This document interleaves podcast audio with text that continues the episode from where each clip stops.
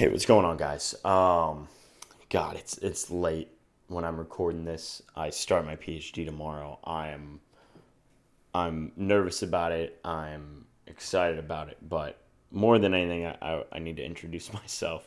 Um, for those that don't know me, my name is Rob Escalante. I'm the founder of Escalate. Um, it's a remote coaching service for fitness and powerlifting, um, where we help individuals just smash their goals, whether that be in weight loss, whether that be in you know a meet, a powerlifting meet. So um, we we kind of hit all facets of fitness.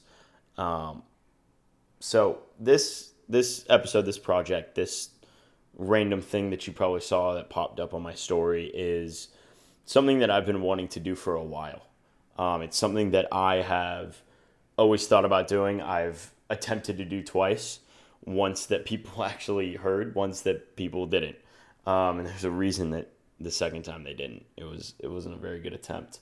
Um, it's not something that I'm proud of necessarily, um, but it's it's important that you know at some point I just put my put my foot down and, and started doing this. And so this is probably going to be a very long, rambly episode, but I needed to get something out. I think this is just going to be me breaking the barrier of like, oh shit, okay, now it's out, I'm ready to go.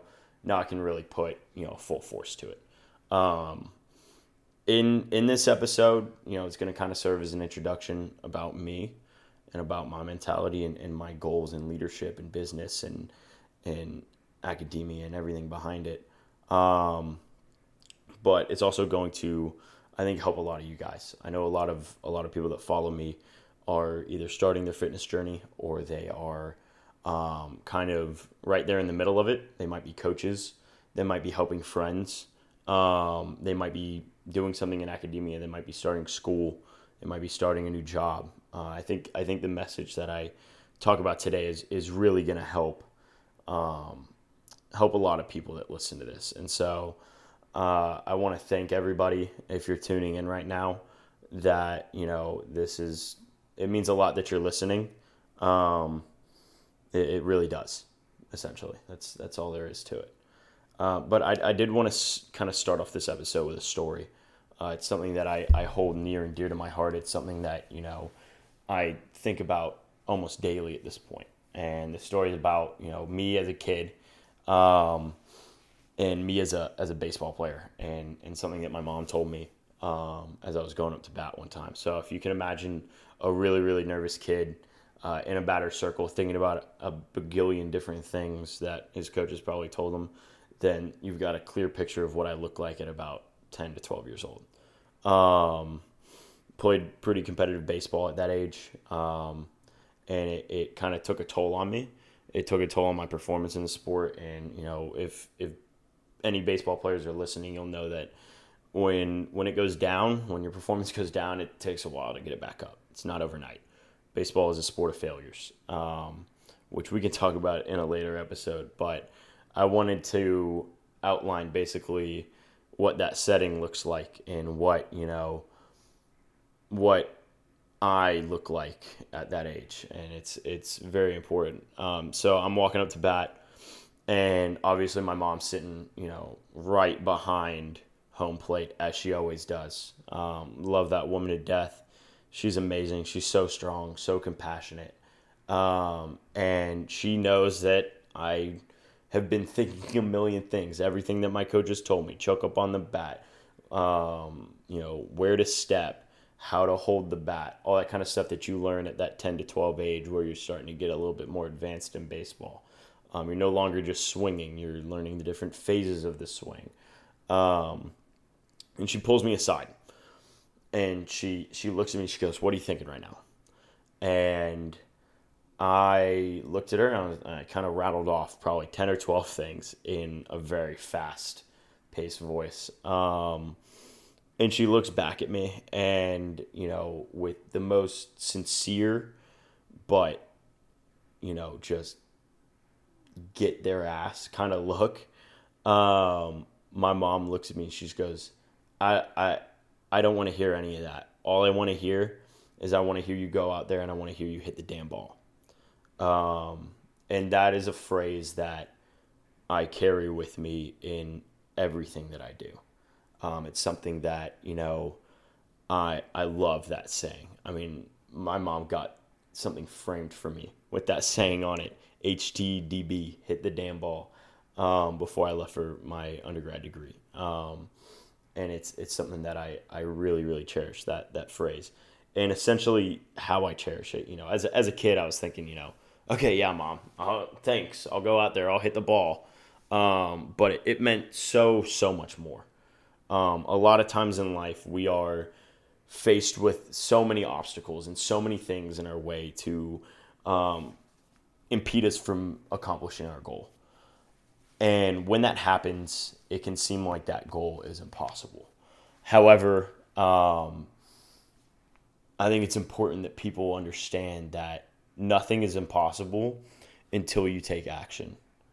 Um, there, there is nothing that you know can happen you know, yeah, it is impossible because guess what? You you haven't done anything yet to make it possible. And as soon as you take that first step, as soon as you you start, you know, going to the gym for the first time, as soon as you start your new degree, start your new job, um, yeah, everything's gonna seem a little bit impossible uh, because you haven't experienced anything. And I think that phrase "hit the damn ball" nails that right on the head. I mean, being a kid, having a million different coaches telling me something to do, I'm up there thinking a million different things um, in the batter's box. Much like you know, a, a, a 18 year old that's super nervous about you know starting college and getting his degree in this next chapter in his life. Uh, he's gonna freak out, you know, uh, until he takes that first step of you know, okay, let's just go to class.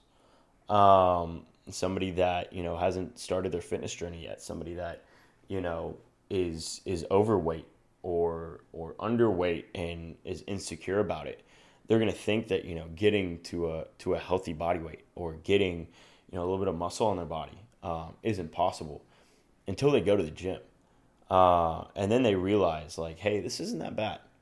Do this two three times a week, stay consistent. Um, we can we can get to those goals we can hit the damn ball um, as soon as you take that first step. So it's, it's essentially just the action of simplifying things. Um, there's we're in we're in a world of over information at this point. You know, you go on Instagram and you'll see seven different um, you'll see seven different tutorials for a lat pull down. Dude, just pull the bar.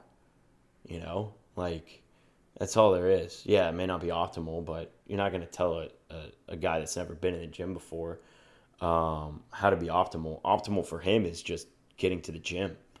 Um, and so when somebody that hasn't been in the gym sees that on Instagram, maybe they're like, damn, like this is way too complicated. I can't make it in. Um, and it's really not. The, the barrier to entry is, is, is lower for a lot of things than people think. And, and taking that first step forward – taking that step towards the batter's box and hitting the damn ball is is all you need to do um, to make that goal seem easier.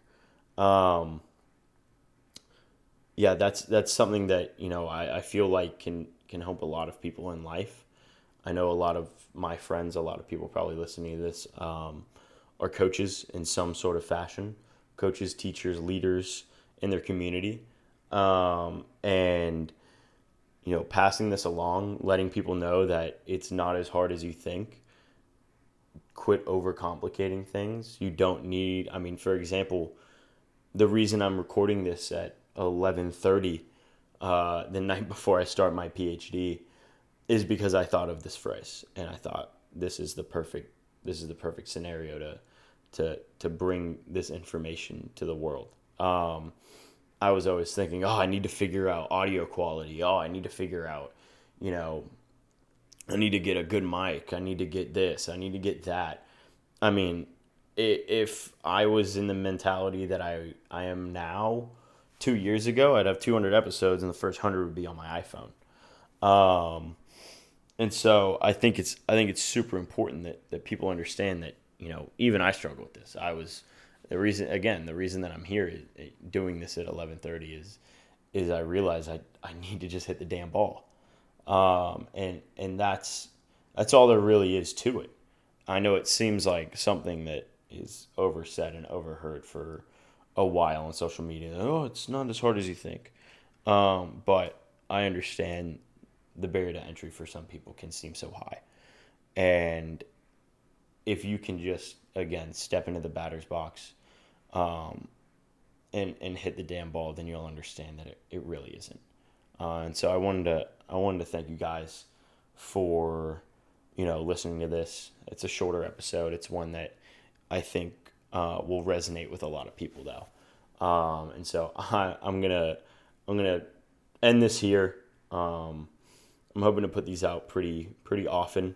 They'll probably be pretty short form in the beginning, much like this, 10 to 20 minutes, somewhere in that range. Um, but you know, if you can if you can leave with one uh, one thing in mind, um, it's it's to hit the damn ball. I mean, I've said it a million times at this point. So just choke up on the bat and fucking swing. Okay.